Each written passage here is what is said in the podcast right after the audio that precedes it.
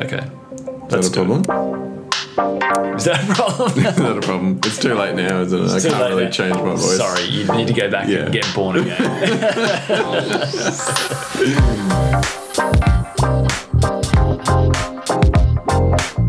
This is Layers, a conversation about building brands with more depth. Have you got this problem with your brands? Your website feels different to the videos you just produced. Those sales docs look way off brand. How does this happen and what can you do about it? Hey, Mark. Hey, Dave. How's it going? Good. Welcome back. Well, yeah, thank you. Welcome back to you too. It's been a little while since the last drink. Yeah. We're talking today about brand custodian and how do you end up in a situation where you've got brand assets that are all over the shop. Let's just take a step back. Mm-hmm. How do you get to a situation where everything becomes a bit disjointed as a brand? Yeah, I don't think it takes much, actually. Mm-hmm. Like, I think if you're probably to think about this sort of problem, typically you'd think, oh, well, that'll happen in 2 years' time or, you know, months down the track from when you actually do the branding project. But I think it can happen quite quickly. And usually, you know, dare I say it, it's once you remove yourself from the original agency that did the work and then you start, I guess, doing DIY stuff. I mean, that's very self-serving for us, obviously, being a design agency. But, yeah, it's just there is, I think, definitely a skill, you know, and an eye in what we do. Like, we are paid experts for a reason. So I think, you know, as soon as that oversight probably is lost. And I think that probably really ties into this custodian idea, which is to say that it's not a case that that agency has to do all the work. It's more just, I guess, probably a bit of oversight and opinion and stuff like that that plays into it. Yeah, and it happens quite a lot. Mm. Like you would say, this is a pretty. I would say it happens 100% of the time. Yeah, it's a pretty common problem. Like where the brand gets crafted and made in a certain way in almost like a time capsule where everybody, like the client and the brand agency, are locked together in lockstep, create this beautiful brand, and then it gets handed over on the client side. And that's when the danger starts for a brand to be sort of starting to be sort of pulled apart and ripped apart. Mm. And I think it only happens accidentally. Oh, I'm definitely. Sure it's not the intent. It's definitely not the intent on the client side to do that. It's probably comes about more from a lack of understanding about how to apply the brand or how to protect it or look after it. Yeah. Yeah, I think it's a factor of a few things, like, I guess, individual expertise. You know, are they capable of producing their own graphic design, you know, even at the most fundamental level? But then for me, it inevitably goes beyond pure design decisions, you know, like when we craft a brand, it's not just graphic design. So it's, you know, not just like, say you're producing a video, you brought up videos before as an example. It's not just, am I using the logo in the right way when I'm putting it in the front and back of my video? It's like, well, what's even the motion design style that you're using, you know, to create your top and tail of a video? Like, that has a tone, it has a feel, you know. And again, it's like, it's not just can you execute that as a decent piece of design, but does that align with the brand? Is it up to the standard? Does it have the same sort of feel? Like, I mean, to me, a good example to illustrate that a bit is like, we've definitely done brands in the past, for example, where they might have a premium feel that has like the slightest hint of a tech feel, right? Like a bit techy, but not very, and intentionally not so, you know, and like not looking super IT or whatever. And then they'll go and create a top and tail for a video and it'll feel very techy, you know, and it'll sort of do lots of 3D spins and all this sort of stuff, you know, and it just is not nearly the intent of the original tone of the brand. So again, it's not just that technical design ability or the ability to produce these assets at what is like objectively a decent standard, but making sure that they actually marry in with the tone and other things of the original brand. But then to elaborate on that video example even further, it's how are the people dressed in the video? How are they talking like, you know, on and on and on. There's all these other decisions that are further perpetuating that brand image. And like we've talked about from the start, it's all about the entire perception of the business that makes the brand, not just the graphic design. Yeah, that's a great point. So it's inevitable that a client, even if they have a designer or something in-house, like you still need, in my view, that outside opinion or whatever. The agency doesn't have to continue to do every single little business card or flyer or whatever, but I think having them involved as a sounding board or someone to look over work and, you know, just continue to, like, as we're talking about, be the custodian of that brand to keep true to it going forward. We often get this in messaging as well too. So we're a great example. We're messaging, you know, again, sort of in a time capsule, you know, is crafted to make sure those core messages are on point, but also there's a tone and a personality and a style to the right way that you write that. So, like, you might come away from a project with a very conversational style of messaging.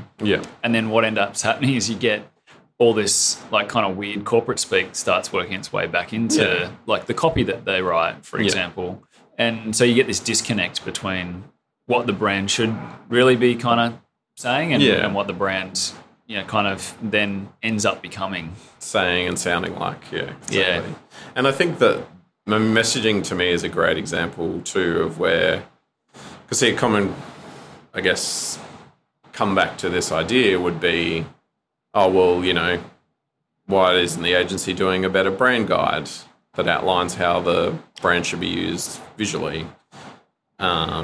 You know, you could argue some of the same sort of things with messaging, like if the tone is defined and whatever, but I think that's a nice idea and definitely is on the agency to provide those things and provide initial guidance so that, you know, you don't want a situation where the client is completely reliant on you for every little pixel that they ever produce.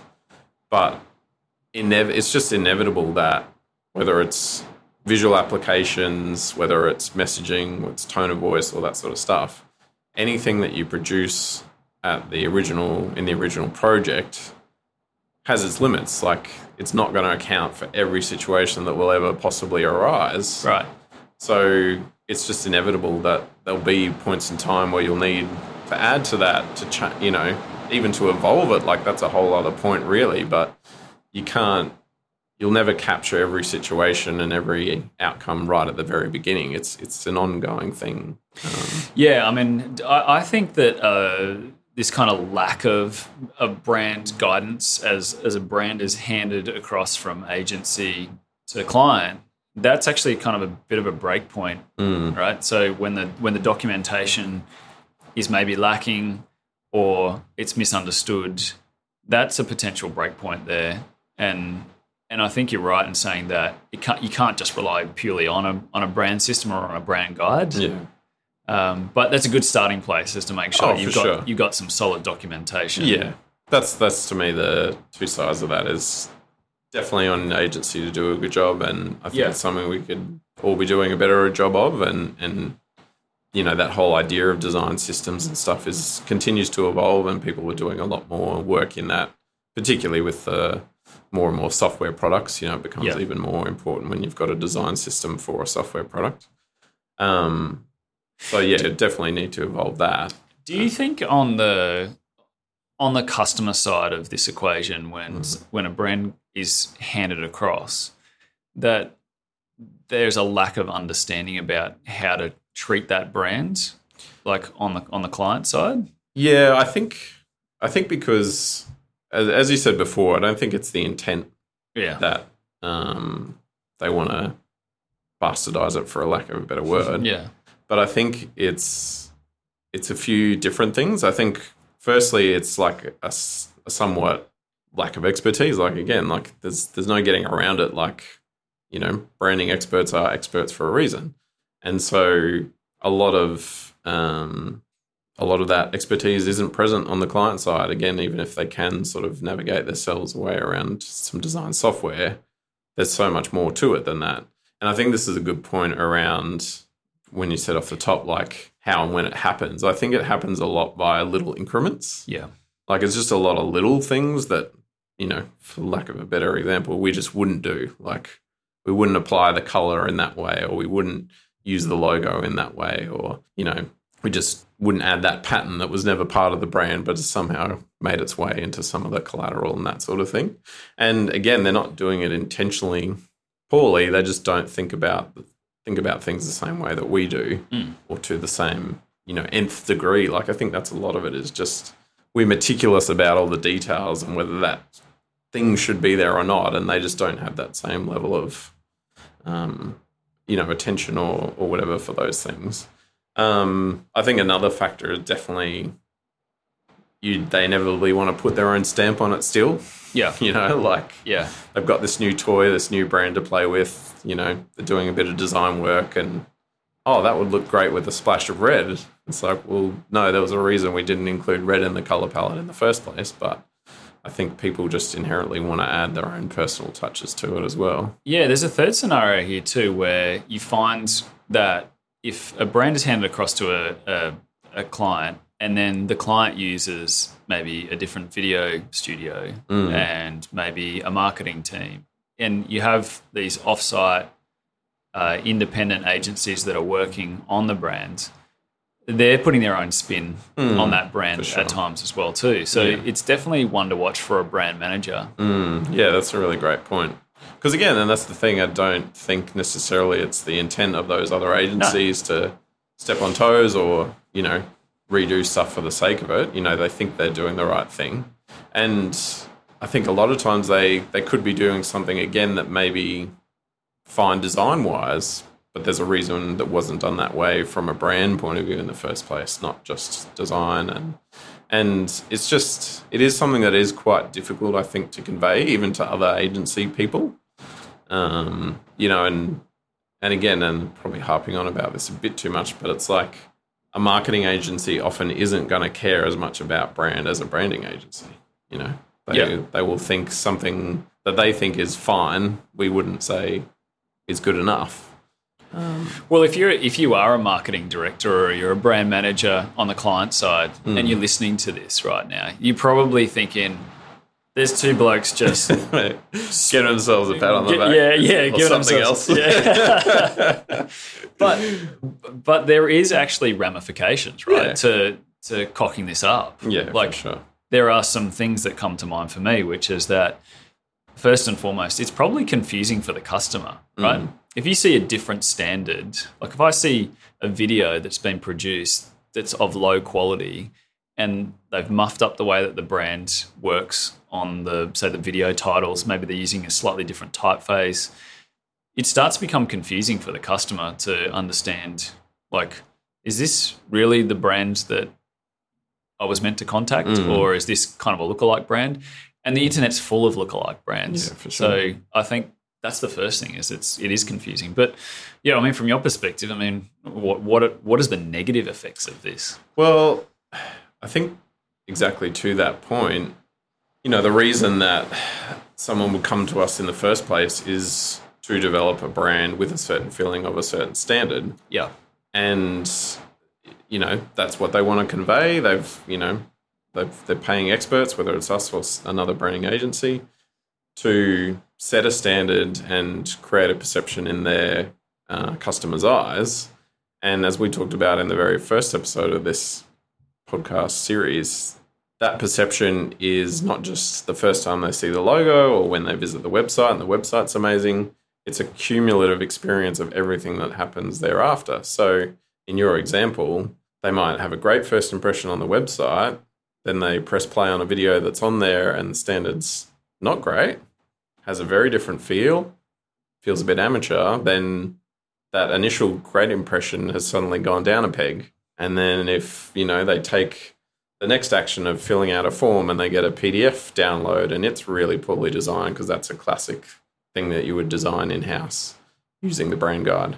Okay, so that reputation's then knocked down another peg, and on and on and on it goes. So, and again, it's just, it's one of those things I definitely feel that could be like death by a thousand cuts too. Like, it's not necessarily that first video is terrible. It's just not right. Then the PDF is just, again, it's not terrible. Like, it's probably better than X other people in that category, but it's still not up to the original standard of the brand. So in a way, to me, like, to put it another way, you're sort of protecting that original investment, you know, that you made. You invested money into developing a brand for a reason. You believed in that reason at the time. I don't think that reason's changed. So if you want to maintain that, I think it's just inevitable that you're going to have to, I guess, keep investing in it.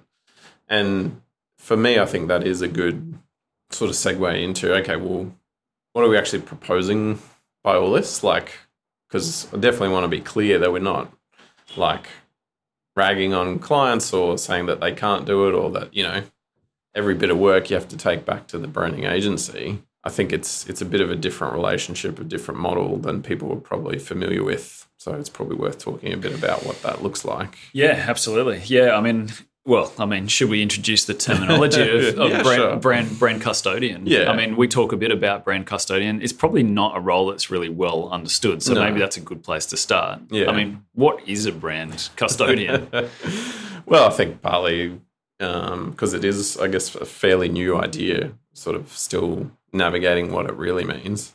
For me, I think it is, you know, like the name says, you know, someone who is in charge of upholding those standards and making sure that the brand is guided and evolves in the right way, and that all the stuff that's being produced lives up to that standard. So in terms of, like, practical application, like, I think for me it's, again, it's not even that you have to get the brand custodian to check every single bit of work, but certainly key milestones, or if you're doing a major new internal project like developing a template for a video series or how you're going to produce videos going forward, it's just a check-in, you know, here's what we've done, or here's what we're thinking of doing. This is sort of the style that we're going for. Like, what do you think, you know? And basically getting people to voice opinions around that, and just, you know, like, to me, the ideal outcome is that you just feel like you can call on that person anytime you think, hey, we're doing something new. Like, what do you think? Does this meet the standard, sort of thing? Yeah, and we've got a ton of practical examples around this where we have clients who kind of leverage us in that way. Yeah. It's like, we've got this new thing we want to do. Here's what we're thinking. Hey, we went and tried it with a freelancer and we cooked it up. What does it look like to you guys in terms of upholding that standard? And it works. Yeah. Like, it works to have that single person who is really attuned to what the brand needs. Yeah. And I think it's important because when you come full circle on, like, what does this mean to a customer, if they can see consistent brand effort across all the assets, across all the touch points, to me, it equals trust. Yeah. At the end of the day. Yeah, for sure. I mean, it's always the resounding foundational, you know, I guess, goal that we're at with every brand, you know, is to create that trust in some way and then maintain it. You know, there's, as we said before in that example, there's no point creating that trust initially if you're not going to, you know, keep that going with your customer. Do you think that the brand custodian has to sit on the agency side, or do you feel like it can be a role that is nested on the client side as well too? Like, could you have that set of eyes that sits watching over each of the assets that are being produced, especially if the team, I guess, has got their own internal marketing team or brand lead? Mm-hmm. Do you think it's possible to have it on the client side? Yeah, I think for sure. I mean, even if you have an agency person playing this role, there has to be someone on the client side that is a brand champion. Mm-hmm. And I think if their expertise does, you know, go into the realms of all these things. I think the other thing that's important too is, like, in much the same way that you would typically think, oh, well, the agency gives the brand guide and then they walk away. I also feel like with this role, to a degree, it would become less and less reliant, or at least you'd focus on different things. Like, I think that's another key distinction where it's not like, okay, the brand custodian checks the first video produced and then has to watch every single one, you know, and say, oh, 10 minutes 45, you said this when you shouldn't have. Like, it's more of a teaching how to fish kind of scenario too, where, like, to me, the brand custodian should be continuing to help the brand manager or whoever kind of learn and know what is and isn't a good decision so they don't have to rely on them as much. Or if they still want to spend that same time, they can ask them about different things rather than, you know, it's again, it's not a role of like constantly, you know, oversighting graphic design. It's more of a collaborative, you know, somewhat strategic and aspirational on a higher level kind of consulting relationship. So if you take this down into a real kind of practical like level, what it looks like to me is like that person who's sitting in that role, whether it's on agency side or client side, they have, what are the tools that they've got? They've got their brand system or their brand guide. Mm-hmm. So that kind of forms the basis of, okay, this is the manual, this is the standard. Yep. But then that person also has to have good taste, right? Good design taste. Yeah. And also an appetite for consistency as well too, to consistently see that brand. So, but on a day-to-day level, like getting even down at that 10-foot level, what are some of the other things that come to mind for you in terms of how to, you know, kind of roll that brand standard out?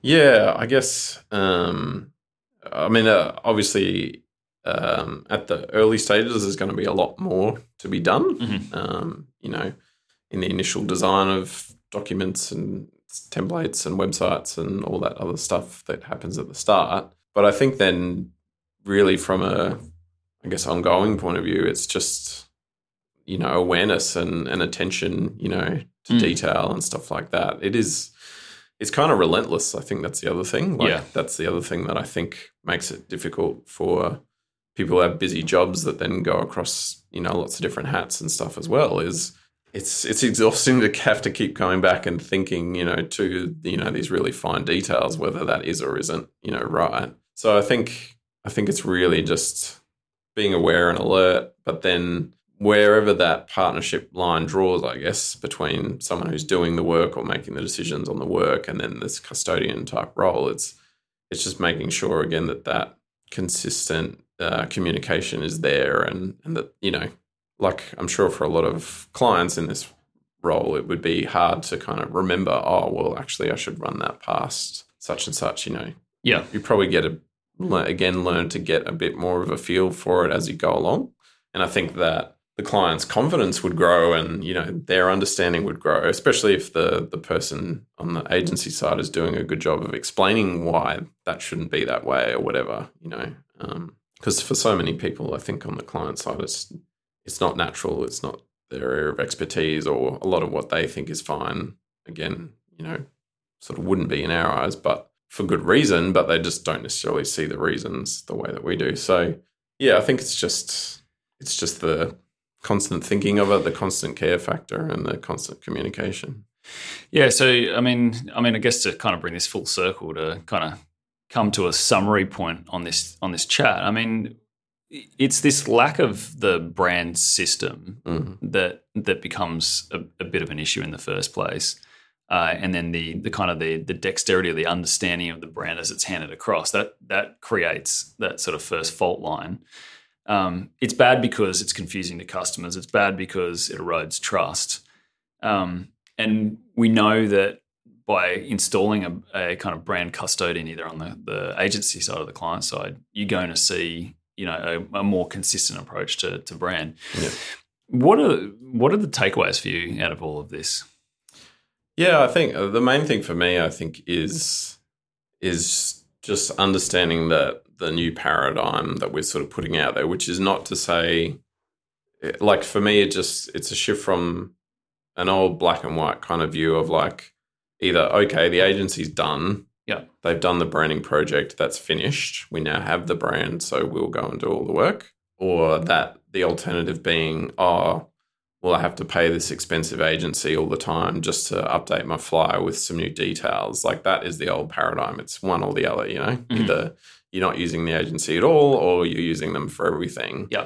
And I guess what we're talking about a lot here is that there is a middle ground where you still doing most of the design work yourself, writing your own copy if you need a new page on the website, all that sort of stuff, but you're still leaning on the agency to make sure that brand is maintained through all the work that you're doing yourself. That for me is the biggest takeaway, is understanding that as a new way to work. It's a good one to finish on. Nice. Solid. All right. Cool. Thanks, mate. Good chat. Thanks, Dave.